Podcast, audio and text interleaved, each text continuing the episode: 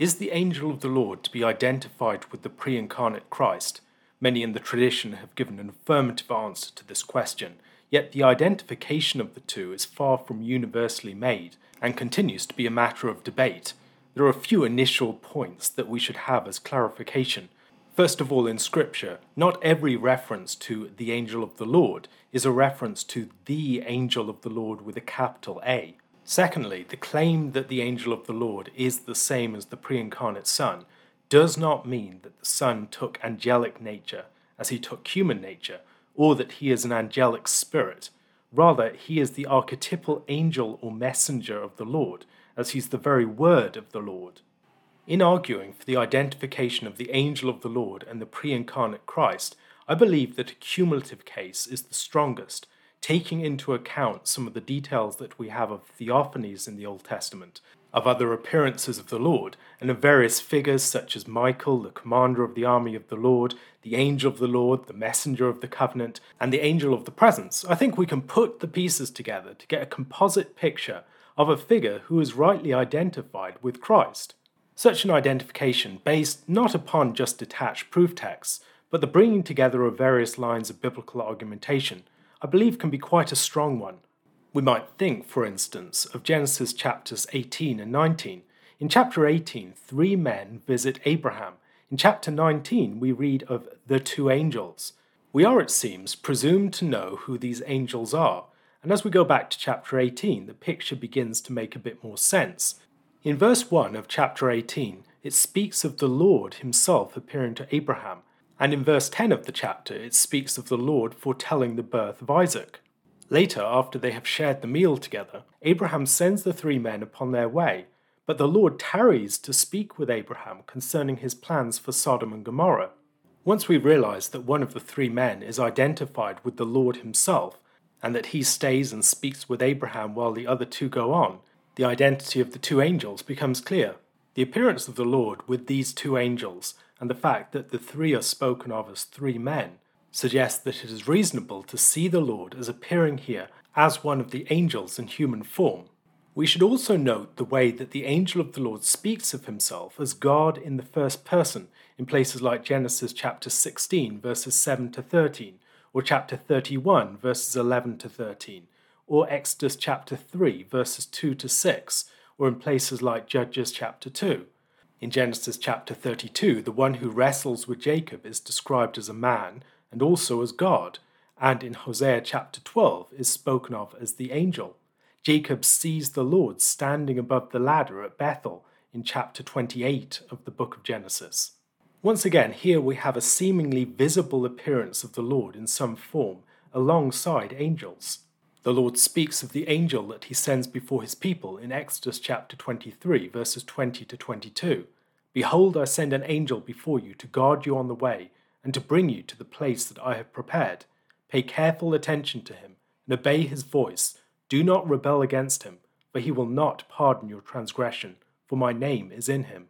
But if you carefully obey his voice and do all that I say, then I will be an enemy to your enemies and an adversary to your adversaries. In Joshua chapter 5, the commander of the army of the Lord appears to Joshua, there, as in the appearance of the angel of the Lord to Moses in Exodus chapter 3. Joshua is told that the ground that he is standing upon is holy ground, and he worships the angel in that place.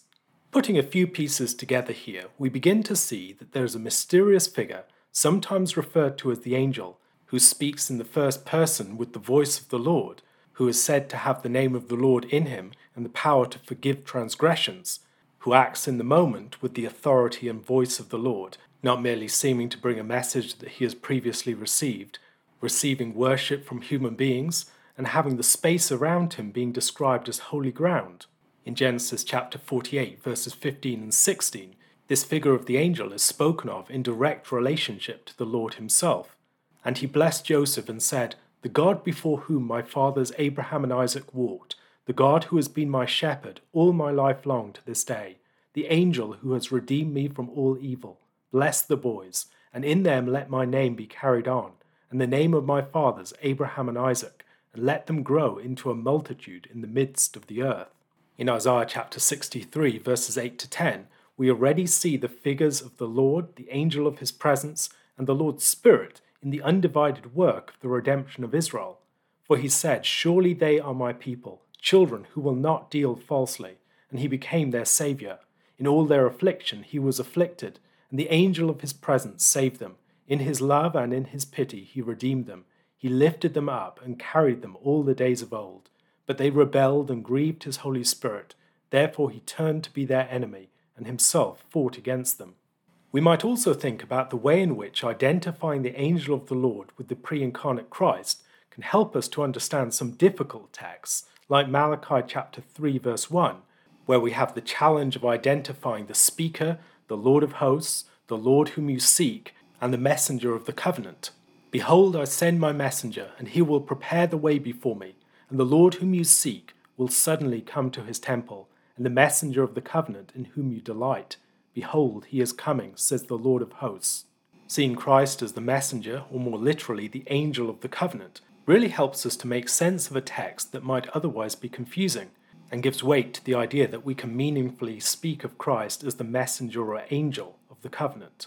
In light of such an identification, a number of details in the New Testament would also make more sense. We might consider, for instance, the way that Jesus' own I have come statements could be read in terms of this mysterious theophanic angel of the Lord, who has been working incognito throughout the Old Testament, but is now stepping forward into the light in human flesh, so that we know him not merely as this agency of the angel of the covenant, but more personally as Jesus Christ.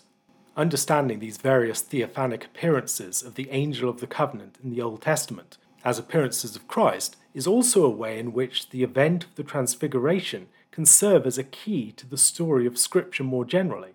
The glory of God seen in the face of Jesus Christ helps us to see that the one who was seen at various points in the Old Testament is also Jesus Christ. It was the pre incarnate Christ that Jacob saw at the top of Jacob's ladder it was the pre incarnate Christ that Moses saw on the top of Sinai. It was the pre incarnate Christ that Isaiah saw in his temple vision. It was the pre incarnate Christ that Ezekiel saw in his vision by the Chebar Canal. It was the pre incarnate Christ that Joshua saw near Jericho. In Daniel chapter 12, the Lord speaks of the time when Michael, the great prince of the people, will arise. This will be the time when the long awaited deliverance of the people will occur. In Revelation chapter 12, we have the vision of the woman in heaven who bears this son, and the son is snatched up to God's right hand. Then, in the verses that follow, we read of the battle between Michael and his angels against the dragon and his angels, and the victory that they achieve. Going back to the context of Daniel chapter 12, in Daniel chapters 10 to 12, Daniel's final vision is narrated. Daniel sees a vision of the man at the river Tigris it's described in chapter 10, verses 5 to 9. I lifted up my eyes and looked, and behold, a man clothed in linen, with a belt of fine gold from Uphaz around his waist. His body was like beryl, his face like the appearance of lightning, his eyes like flaming torches, his arms and legs like the gleam of burnished bronze, and the sound of his words like the sound of a multitude. And I, Daniel, alone saw the vision, for the men who were with me did not see the vision, but a great trembling fell upon them and they fled to hide themselves. So I was left alone and saw this great vision, and no strength was left in me. My radiant appearance was fearfully changed, and I retained no strength. Then I heard the sound of his words, and as I heard the sound of his words, I fell on my face in deep sleep with my face to the ground. In Revelation chapter 1, verses 12 to 17, John receives a remarkably similar vision, and I believe it makes sense to identify these two figures. Then I turned to see the voice that was speaking to me, and on turning I saw seven golden lampstands, and in the midst of the lampstands one like a son of man. Again, we should remember the vision of the Son of Man in Daniel chapter 7. Clothed with a long robe and with a golden sash around his chest, the hairs of his head were white, like white wool, like snow. His eyes were like a flame of fire. His feet were like burnished bronze, refined in a furnace, and his voice was like the roar of many waters. In his right hand he held seven stars. From his mouth came a sharp two edged sword, and his face was like the sun shining in full strength. When I saw him, I fell at his feet as though dead. While one might challenge these various strands of biblical evidence taken by themselves, taken together they present us with a figure who is associated with angels, sometimes called Michael, sometimes called the angel of the Lord. who is so closely identified with the Lord that he can speak and act with the Lord's own authority and name, it seems to be reasonable to hypothesize the presence of this figure on various occasions when we are told that the Lord himself appeared to someone. Likewise, the similarity between the description of Christ in places like Revelation chapter 1 and the Son of Man in Daniel chapter 7 or the man at the Tigris in chapter 10 is best accounted for by the claim that the Lord made himself known in the Old Covenant through the theophanic angel, and that this theophanic angel is Christ pre incarnate, appearing as one of the angels in normal human form or in a glorified form, as we see in places like the book of Daniel. By far the most significant thing to arise from this identification is a different way of reading the Old Testament texts. When we read the story of Genesis chapter 18, as Christ in pre incarnate form telling Sarah and Abraham that they're going to have a child, the one who will be the true seed of Abraham, declaring the birth of Isaac, it changes the way that we read the story. The same can be said of the angel staying the hand of Abraham on Mount Moriah in Genesis chapter 22. The one who will himself be the son sacrificed on the mountain stops Abraham from killing his son. In Genesis chapter 32, Jacob wrestles with the one in whom all the great promises that have been made to him will be fulfilled.